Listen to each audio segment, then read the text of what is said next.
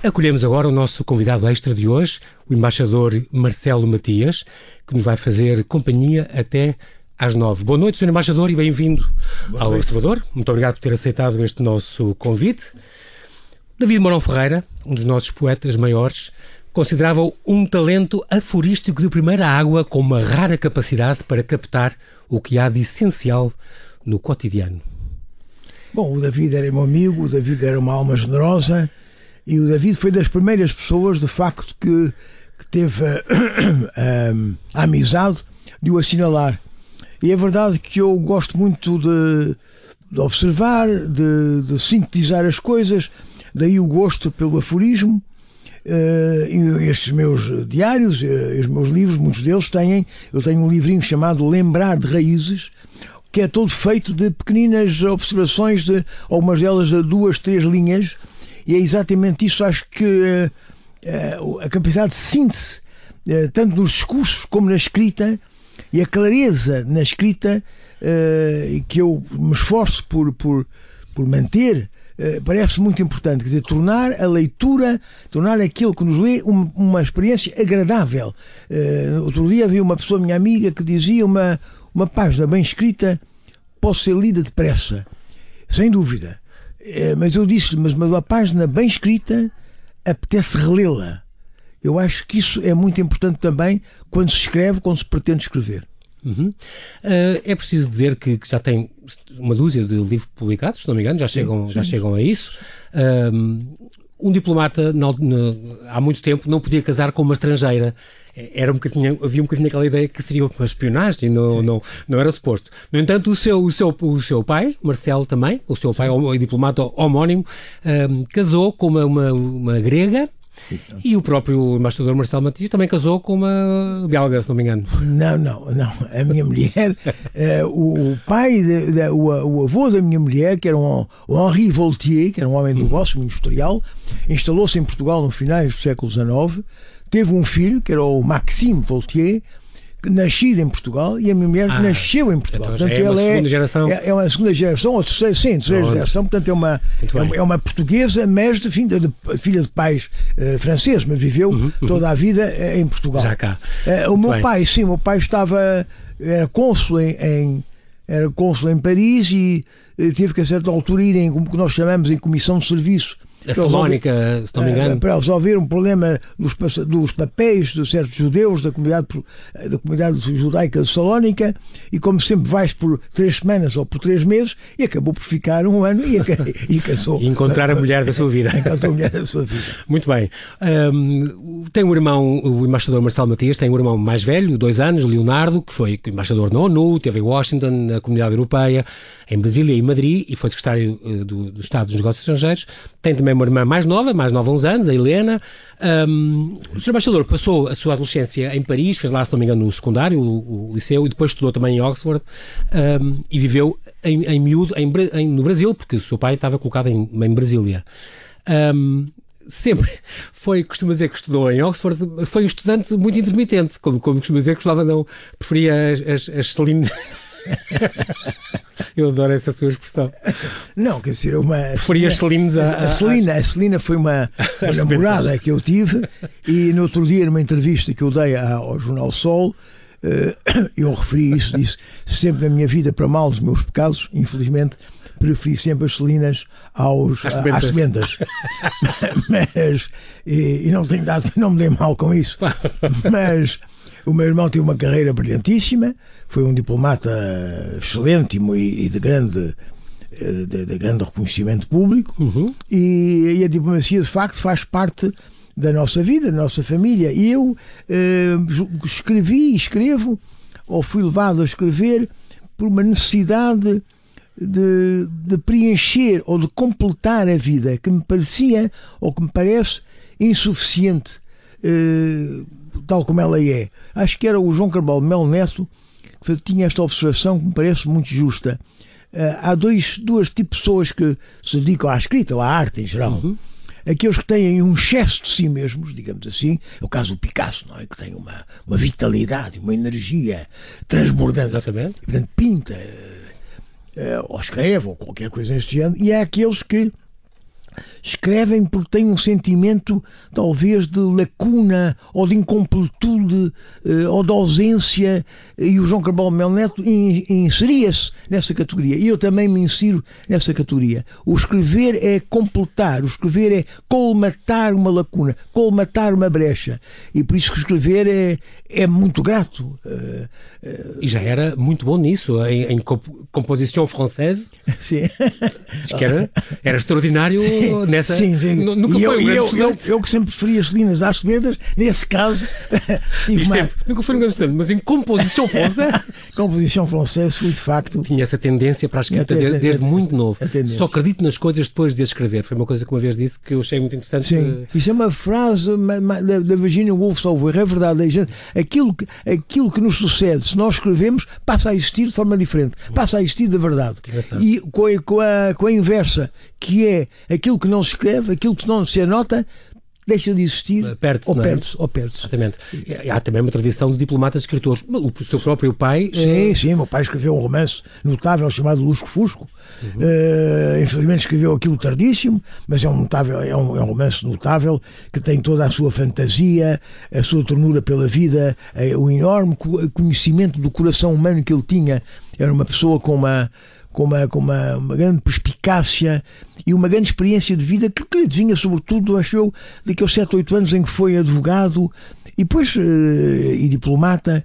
E o, o Lusco Fusco tem várias, são vários destinos que se cruzam eh, e, e, e, nascem dessa, dessa imaginação poderosa que era a dele. Incrível, porque ele, ele foi, chegou a ser condecorado pelo próprio Papa João, São, São sim, João XXIII, sim, condecorou, sim, e, a, o presidente francês e tal. Tem, um, para mim, um, um, papel mais fundamental dele foi sempre, conseguiu convencer e negociar com o Gulbenkian a vinda dele para cá e ficar não, cá. Não, ele conseguiu uh, trazer para Portugal, uh, contra o parecer dos conservadores museus franceses, e é curioso como isto tem, maior, tem a maior relevância, é muito pouco citado e muito pouco recordado. Nesta última uh, biografia que saiu? Nada, nada. nada é, uma, o seu pai é, é uma vergonha. Uma, uma essa, essa, biografia é uma vergonha. Hum. E o meu pai, falando com o De Gaulle, falando com o Malraux, que era ministro da, da, cultura. da cultura. falando com o Pompidou, que era presidente da República, falando com os diretores culturais e políticos do Quai d'Orsay, conseguiu trazer todo o espólio, todo o acervo do Gulbenkian em Paris, incluindo as 39 peças que eles tinham dito, olha, estas 39 eram, não saem daqui. Eram tesouros nacionais, não, é, não podiam sequer sair de França. E vieram todas, e fazem hoje, pertencem ao património da Gulbenkian. Claro que sim, e é um grande, grande património. Ele foi também ministro dos negócios estrangeiros, seu pai, de Salazar, uhum. aliás sucedido por Franco Nogueira, foi, foi Exato, logo, logo, o meu pai que escolheu, aliás. Pronto, uh, isso não sabia. E também e o, o, o Sr. Mastor também é um bocadinho crítico às vezes desta, desta lavagem que se faz hoje em dia com a imagem do Salazar, também é quase Sim, acho que, é, é acho mal que é, visto falar. Sim, acho que é excessivo. Acho esta que é polémica excessivo. agora, que não pode haver um centro de interpretação sim, sim. da... Mas, é, mas também é uma ingenuidade julgar que no Portugal de hoje se pode fazer um, um, museu Salazar. Talvez daqui a 50 anos, seja, na, na, geração que está agora a nascer, Ainda é poderá fazer os ganhos e perdas, poderá fazer os prós e os contras. Agora é impossível, quer dizer, é, não, não vale a pena sequer tentar. Mas é de facto uma. Há, eu julgo é que é uma grande falta de autonomia mental. A mim o que me surpreende, hum. isso vê-se constantemente. Ah, é em Portugal, mas não há, isso não existe na Europa. Há pessoas que são de esquerda, é, obviamente. Claro. Também há em França, em Itália, exatamente. Agora, a, a, direita, ou a chamada a direita, tem vozes e vozes audíveis em toda, em toda a Europa, menos em Portugal. As pessoas são do centro, com muito medo, é. pé ante pé. É uma coisa curiosíssima esta, esta falta de independência de espírito. Tem medo Portugal. de contrariar eh, os, os, sim, os blocos sim, e, as que acho que é. Sim, sim, é muito cuidado, porque se é logo apodado fascista, então ah, isso é pior que ser leproso. Cai o carme. Sim, Cai o carme a trindade. É fascista é um leproso, é um pestifrado, tem que, tem, pode contaminar, tem que ser, tem que ser isolado num, num asilo, não é?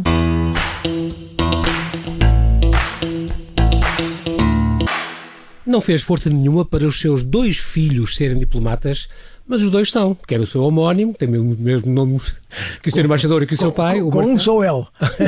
Aí ele já é com um só L? Okay. O Marcelo Vautier Matias, que ele chegou a ser jornalista na, na Rádio Paris de Lisboa, e depois esteve em Atenas, em Rabat, e agora é cônsul-geral em. Bordeaux. E o Nuno, o Nuno Vautier Matias, que um, esteve em Washington, em Maputo, foi cônsul-geral em São Francisco, e agora está em ONU. Não, na missão eu, portuguesa junto ao ONU. Junto ao ONU, eu próprio casado com, com uma americana. Uma americana, com, com, dois filhos, tende. com dois filhos luz descendentes. A família toda é uma ONU, quer dizer, todos, a mãe grega por aí fora, o filho casa com uma americana, etc. Pronto. Um, os seus filhos seguiram a carreira também, é no fundo uma família muito ligada à diplomacia. Seguiram, e... sim, essas Pai, coisas irmão, nunca, nunca se impõem porque é um certo meio, vive-se num certo meio, uh, as discussões, os amigos, as conversas, os livros. Claro. Uh, acontece com os médicos, acontece com os advogados.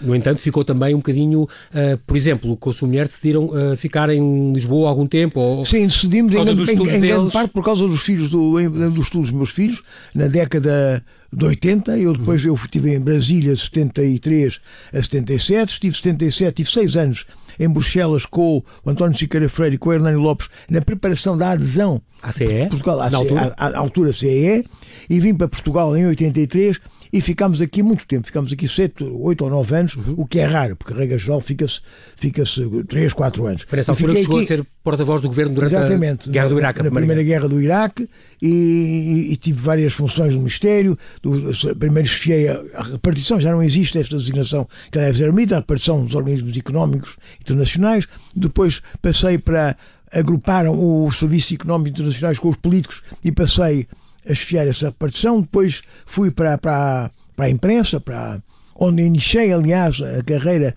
no serviço de imprensa quando entrei para o Ministério e depois fui porta-voz do, do, do, governo, etc. Passou em, em, em, Brasil, eh, no Brasil, em, em Bruxelas, em Nova Iorque, uh, mas depois foi embaixador na Índia, na Argentina e, da Unesco, e em Unesco, Paris. Uh, passou por dois dos postos com que sonhava há muito tempo. Os, os dois postos com que sonhava eram Nova Iorque e Nova Delhi. Eu sonhava em estar em Nova Iorque. A essa altura julguei que isso era impossível, parecia-me parecia muito, muito difícil. Mas fui para, para Nova Iorque, eu acho que é uma cidade extraordinária, e pergunto a mim mesmo a influência que essa cidade não teria tido em mim se eu tivesse, por exemplo, estudado em Nova Iorque ou se tivesse ido para lá aos 18 ou 20 anos, porque é uma cidade contagiante na sua energia, na sua alegria, na sua, na sua idiosincrasia. É impressionante. E a Índia porque é uma coisa completamente alheia, mesmo oposta a tudo aquilo que eu conhecia, que eu vivi.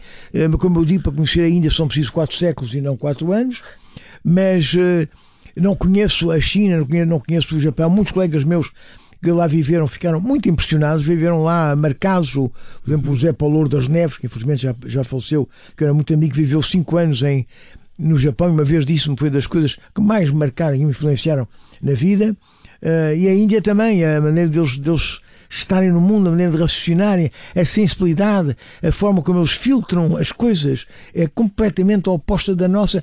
E isso é, digamos, um dos, um dos aspectos curiosos ou positivos da carreira diplomática, esse entrar em contacto com, outras, com outros tipos de raciocínio, outras sensibilidades, outros modos de ver, de ver a, a mesma realidade. Exatamente. Outro, outro mundo, eu, outra, eu, eu outra mentalidade. Eu li no outro dia uma coisa que eu achei muito, muito curiosa. Uh, vou, vou resumir, porque a história é, é muito engraçada, mas uh, vem nas memórias do Laurent Fabius, que foi ministro estrangeiro do, do François Hollande, e ele a certa altura está em, uh, numa conversa muito séria com o Sérgio Lavrov, que ainda é o atual ministro dos estrangeiros do Putin, e a discussão é sobre a, sobre a Síria. Uh, os franceses dizem nós sabemos que eles usam armas químicas, nós sabemos que eles têm que os utilizaram, e a conversa dura muito tempo, e a certa altura o russo diz: Olha, não vale a pena continuarmos nisso, você já desenvolveu os seus argumentos, eu desenvolvi os meus. Eh, você acha que eles têm armas químicas a utilizar? Nós achamos que não. E depois vira-se e eles tinham uma mesinha com uma, um sumo de laranja. Ele diz, olha, por exemplo, para, dar para você perceber a nossa posição, você vê este, este sumo alaranjado, e era alaranjado, este sumo laranja para si e para, o seu, para a sua delegação, aqui presente, isto tem é uma cor alaranjada. Para mim é azul. E para a minha delegação é azul e será sempre azul. Quer dizer, é, é isto que é muito curioso, isto é que é este tipo de sabedoria é que a diplomacia ensina, que às vezes a percepção, isto é uma questão de má fé ou teimosia, não interessa.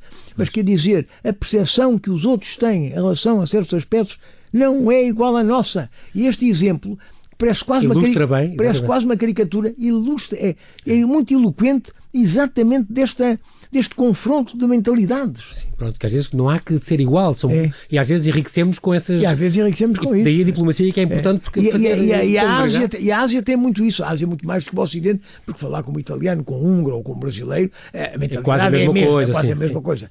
Mas na. Com o japonês, com o chinês. Com o japonês, com o chinês, já, na, já no Sri Lanka, já na Índia, as coisas são diferentes, são, são muito, são muito diferentes. Isso é Sente admiração pela Inglaterra, paixão por Paris e amor por Portugal. Exatamente, uma boa síntese. São as coisas que eu, digamos, a gente volta sempre ao. Eu tenho a maior admiração pela Inglaterra e faz muita confusão, devo dizer, esta coisa do Brexit, que Sim. andamos nisto há três anos. Sim. A Inglaterra que sempre teve, mas de uma forma muito aguçada, o, o, a consciência dos seus interesses aqui parece flutuar, vai para um lado, vai para o outro, desdiz, retrata-se. É, é uma, é uma pena. É uma, é, faz Todo este processo, é, Todo este é, processo triste, é, uma pena. Aconteça o que acontecer. Exatamente. A França, por razões óbvias, porque uh, vivi em França quando era meu, fui para lá com, com 8 anos, e saí lá com 18, uma coisa que marca claro. a pessoa para o resto da vida. Nessa fase, e Portugal, porque, porque é o meu país e porque adoro cá viver. E porque no entanto, é um séptico. Gosta, tem uma imagem amarga de Portugal. Que... Não, não, não eu tenho, não, não, tenho uma, às vezes tenho uma mágoa em relação a hum. Portugal. Às vezes tenho, tenho uma. É um cético saudável. Isso também em relação à Europa, e falar disso também, não é? Sim, na Europa, a Europa eu sou muito cético porque acho que a Europa. Estas duas Europas de que fala, não é? A Europa, sim. o sonho, não é? Sim, sim. A Europa, quer dizer, é, falhou. a Europa e, falhou. E depois agora é... com esta onda de, de refugiados por todo lado. Não, esta Europa de refugiados, uma Europa envelhecida, uma Europa que não tem, que não tem, não tem para onde se lhe pega, uma Europa, uma Europa que se sente órfã. Esta coisa, por exemplo, da, do, dos populismos, nasce exatamente de uma, de uma consciência por parte do eleitorado que não é representada politicamente, que a representação eh, política não é suficiente, não chega. Daí este surto de populismo que há em toda a parte, Sim. que há na Itália, sobretudo na Hungria, que há na Polónia, que há na, na Áustria, na, na, Áustria que, há, que há em França, que há, e, é, e que o próprio Brexit também é, também é, embora o Brexit seja um, um assunto, a meu ver, histórico e cultural mais que outra coisa. Mas uhum. também há, há isso, não é? E, portanto, quer dizer, e hoje em dia o mundo é, foi sempre uma correlação de forças. A Europa não tem correlação de forças nenhuma. A Europa tem umas coisas simpáticas, é a favor dos direitos do homem, da segurança da, da, da de coisas da igualdade dos géneros, da desigualdade social, isso são coisas muito meritórias e, e, muito louváveis. Mas quer dizer, quando se vê o que se passa no Irão, o que se passa na Turquia, o que se passa na China, o que se passa com, com a Rússia de Putin, é uma correlação de forças, é uma, é uma é imposição de uma força, de uma vontade, uma vontade que está, que está apoiada por, por, por, por uma expressão militar muito, muito evidente. Isso aqui na Europa não tem nada, porque a Europa está completamente desunida. Acha que este, eh, a, agonia, a agonia da Europa que estamos a presenciar, como costuma dizer, que é uma Europa burocrata, eurocrata, discute o tamanho dos biscoitos e o tamanho da laranja, uma é. burocracia maníaca e contraproducente, que as pessoas sim, não sim, se revêem nesta. E, e, já deu o que tinha a dar a mover, ou, ou muda de, completamente de, de, orientação, que me parece difícil. Uh, o Macron bem tente também está, foi o único que foi eleito com a bandeira da Europa, era o único. Exatamente. E que os candidatos todos eram todos, ninguém ousava usar, utilizar uma bandeira europeia Sim. e ele teve, digamos, essa, essa coragem. Essa coragem. Mas uh, não consegue é, é muito difícil afirmar porque... a, sua, a, sua, a sua vontade a sua, política. A, Europa à procura dos europeus. Era um livro que um dia sonhou escrever. É, então, e, tem isso na gaveta? Escrevi, não, tem na gaveta. Escrevi cerca de 70 páginas, achei aquilo tudo uma banalidade grande e eloquente. E, portanto, não se compara aos seus diários. e, portanto, ainda não entregou para, edit, e, para editar. E não, e não foi, foi, Mas eh, durante uns meses andei ali muito animado e achava o título muito engraçado. E o título é uma boa síntese. A Europa procura dos europeus. Os europeus não existem, não é? Mas, eh, mas eh, por de lado, num raso de lucidez por deixar na gaveta. Eh, como autor, costuma dizer que não vai ao psiquiatra, escreve diários. Exatamente. É, no fundo, o seu, o seu divã de, de, do Freud. É, porque, o diário, porque o diário é exatamente isso. O diário é um, é uma, é um exorcismo é, uma cotidiano, mas é um exorcismo. É, é exumar um certo número de coisas. É é dedicar-nos ao conhecimento de nós próprios, é uma, dentro da senda do, do, dos grandes pensadores uh, intimistas, do Marco Aurélio, do Montaigne, dessa gente toda, é é tentar encontrar o nosso ponto de equilíbrio e por isso o diário eu prescindo do, do divã do, do Freud, não preciso dele. Fazendo os seus diários. É preciso dizer que eh, convidei também o Sr. Embaixador Marcelo Duarte Matias, porque saiu agora no Devagar Depressa dos Tempos, que é uma antologia eh, pela Dom Quixote, eh, está acabadinha de sair, uma antologia que reúne cinco uh, diários que foi, foi editando: o Diário de Paris, o Diário da Índia, o Diário da Buxarda, que é, fica na uma aldeia perto de Cascais, onde, onde mora atualmente, e um, este Devagar Depressa dos Tempos, no, no Devagar Depressa dos Tempos, que aliás era, era, o título, se não me engano, do seu primeiro, era, mesmo no primeiro, do primeiro período eh, que escreveu. E no fundo já somam 40 anos de vivências que foi tomando notas. Como é que é? Anda com, com é, um caderninho atrás? É, é preciso explicar o título. O título vem de, uma, de um conto, não vou agora entrar a, a, a descrever o conto do Guimarães Rosa, que a certa altura dizia os tempos mudavam no devagar depressa dos tempos. E pareceu muito feliz para um diário que tem acelerações, tem paragens, que tem estagnações, que tem desvios. Este no Como devagar, vida, é? como a nossa vida, Pronto. este no devagar depressa dos tempos, que diz bem o que é um diário. E eu fico eu próprio espantado quando vejo essa antologia, porque julgo que sou uma pessoa, infelizmente, pouco disciplinada, pouco metódica, e vejo que estão aí, é uma seleção em 500 páginas, eh, com, grandes, com grandes intervalos, com grandes intermitências, mas, mal ou bem, lá fui escrevendo, lá fui anotando, eh, lá fui tomando notas, e aí está o livro, e, e é com uma certa.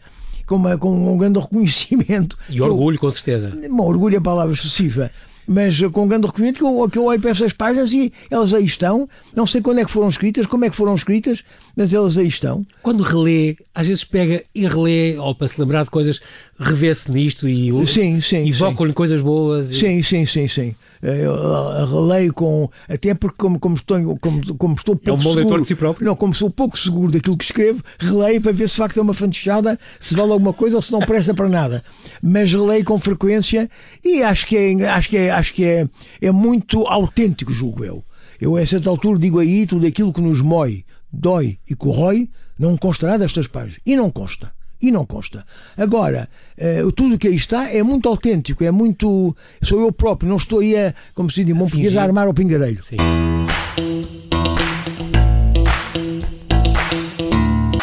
Tem uma frase muito curiosa sua que diz: na prosa, a propósito de escrever, escrever e depurar eh, a prosa e o que se escreve, o próprio Padre António Vieira dizia: desculpa eh, a carta ser tão grande, não tive tempo para, para, para, Para ser mais breve. E, e que diz tudo, não é? Daquela, Isso. daquela inteligência. E, e escreveu uma vez o Sr. Embaixador: na prosa, tal como no talho, eliminar a gordura é a primeira prioridade. Com uma diferença: há que conservar o nervo. Gostei imenso desta frase. e diz muito, quer dizer. Mas é exatamente isso. Eu acho que é preciso. Um, um escritor tem que ter nervos, tem que ter pulso. Eh, mas eliminar a gordura. Eh, eu acho há, há autores que, que- que escrevem, a gente tem que ir ao dicionário, de, página sim, página não.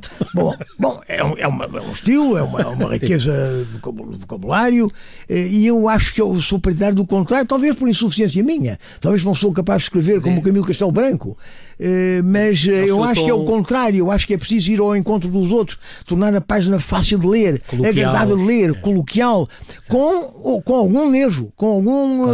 eh, com alguma, com alguma substância, com alguma carne. Entre estas eh, fotografias, por exemplo, porque a antologia também vem com as fotografias e é preciso que se ligue e são, e são muito curiosas, eh, com reis, com, com, com gente importante de todos os quadrantes. Tem, por exemplo, uma com a Teresa de Calcutá. Foi uma pessoa que me impressionou. Teve com ela, com certeza, quando esteve na Índia. Sim, não sabe, é um- é um mero acaso, porque eu estava a passear em Calcutá, que é uma cidade, de facto, digna do mal à parte, quer dizer, é o, é o juízo final, aquilo é o fim do fim, quer dizer, é uma Um coisa... apocalipse, quase. É um apocalipse, é uma coisa extraordinária. Bom, e andávamos na rua e a certa altura estava eu ia com a minha mulher e vimos o, ah, enfim, a ordem dela, não é? Um dispensário das Irmãs da Caridade. E, e toquei à porta. Fui atendido por uma freira e perguntei, foi assim mesmo. A Madre Teresa de Calcutá está, então fica só está, mas não posso ver. Pois. Eh, ou não está, Oh, mas tem, tem, marcou encontro, não é? Exato. Eh, aquelas coisas, a gente muito importante Sim, em Portugal, claro. mas marcou encontro. Bom, Exato. Sua agenda, vou ver a agenda do. é, vou ver na, vou ver na agenda do E então? E ela disse: Está, está, suba ao primeiro andar. E eu subi com- Incrível. e depois descrevo aí. E ela apareceu, já muito miúda, com, com, com um passozinho muito, muito, muito, muito japonês, Muito curtinho, muito, muito curtinho. E sentou-se ali tivemos uma conversa dos seus 20 minutos, muito agradável, ela encantadora. eh, Mostrando os, os várias, várias missões, várias delegações Uhum. que tinha pelo mundo fora, e pronto. E, e a minha mulher tirou uma fotografia que imortalizou esse instante. Exatamente, esse momento que foi importante. Depois esteve com uh, Anthony Burgess, por exemplo, o grande, o grande guionista da Laranja Mecânica e que, que, uh, e que escreveu o guião dos Juro Nazaré, por exemplo, do filme do Franco José Firelli, e teve com muita, muita gente importante que se cruzou na sua vida nestes, nos vários postos que teve. Sim. Há alguma personagem que se Eu lembra o costumo, dizer, eu, eu costumo dizer que o primeiro personagem que me marcou foi o meu pai. O espírito mais livre que conheceu. Sim, uma pessoa, pela, eh, pela personalidade, pela, pela, pela, pela irradiação da sua personalidade, eh, por tudo aquilo que ele foi e era, e pela graça, pela ironia, pelo ceticismo. Pela, tinha humor? Pela, tinha muito humor, tinha muita graça pela. Pela, ele, ele nas fotografias não parece nada, um homem muito hirto, eh, careca, muito, muito, muito formal, mas não era nada. Eh, e, E falo aí, no outro dia falei numa entrevista, e é verdade, o Inés de Guerra da Cal, o de Guerra da Cal era, um, era, um, era uma coisa poeta era um ensaísta, poeta, famoso. ensaísta, eh, parecia o Aeroflin, tinha uma figuraça, um, um bigode Aeroflin, can, cantava, cantava histórias mexicanas, cantava Flamengo, era uma, era uma, e era um homem cultíssimo, era um grande especialista da Bessa de Queiroz, e são personalidades muito raras. E depois foi encontrando ao longo da minha vida. Amália, uh, Amália Rodrigues. Eu, eu, tenho uma boa fotografia com a Amália, por acaso, tenho uma excelente fotografia da Amália em 1960 e tal. Enfim, dei-me com ela, como toda a gente. Com os espíritos, o Eduardo Lourenço. O Eduardo Lourenço, gosto muito do Eduardo Lourenço, dou-me muito bem com ele. Ele, aliás, teve a, a grande generosidade, no meio dos seus mil afazeres, de apresentar um dos meus livros. Eh, foi na Barroso, acho que era o diário Os Dias e os Anos. Ele apresentou isso com muita, com muita vivacidade e com muito empenho, muita amizade. Eu gosto muito dos livros dele, a começar pelo Labirinto da Saudade, que é um, uhum. que é um livro notável, e aquele ar de estrangeirado que ele tem sobre Portugal e que é e que ainda hoje uh, ainda hoje tem marcas, ainda hoje. Entre, entre estas personalidades todas que, que muita gente o marcou, com certeza, houve alguém que o tivesse decepcionado e que se lembre estava à espera, fazia uma imagem que ia encontrar. Às vezes, às vezes, de repente não foi nada aquilo que... Às vezes as personalidades ou podem mais fazer ou pensar, as, os grandes nomes, as grandes figuras, uh, são muito decepcionantes porque dizem umas banalidades porque dizem umas coisas, a gente está à espera também, o erro é nosso, a gente parte de está ali falando. Expectativa, exato. É há uma expectativa enorme. E depois as pessoas têm mais que fazer que estar a, a, a, permanentemente, imagine que eu encontrar amanhã o, não sei, o, o Kundera, uh, ou encontrava o Filipe Roth e tal, está à espera que ele diga uma coisa, uma, que uma, seja uma exato. luminária. E as pessoas têm mais que fazer. Famous last words. Sim, e, e, e não. E, as pessoas têm mais que fazer. Muitas vezes, muitas vezes acontece isso, a gente vai, encontra uma pessoa, diz, bom, isto é, vai ser, isto é extraordinário, e depois as pessoas não têm. Não, não. Mas, por exemplo, o Anthony Burgess foi conversa Sim, uma, de café, foi uma, sem querer. Foi uma conversa de café porque eu estava sentado a uma mesa com três livros e ele estava na mesa ao lado. E ele olhou para, para os livros, eu, eu estava a assinar os livros, eu estava sozinho, e ele me deu conversa e foi uma conversa muito curiosa, muito engraçada. Cá está. Eh, com, com o Anthony Burgess, são pessoas, essas pessoas são pessoas de uma enorme simplicidade. Isso é isso é que é tocante, é, é a simplicidade com que eles são, se deixam abordar e com que conversam. Não há ali a onça de pretensão ou de presunção. Os Dias Sem Idade é, é um livro sobre o seu pai, Sim, que, que o Sr. Embaixador estava a escrever, ou está, ou vai escrever, ou também vou, está a gaveta? Vou escrever. Os meus filhos uh, insistem muito para que eu escreva.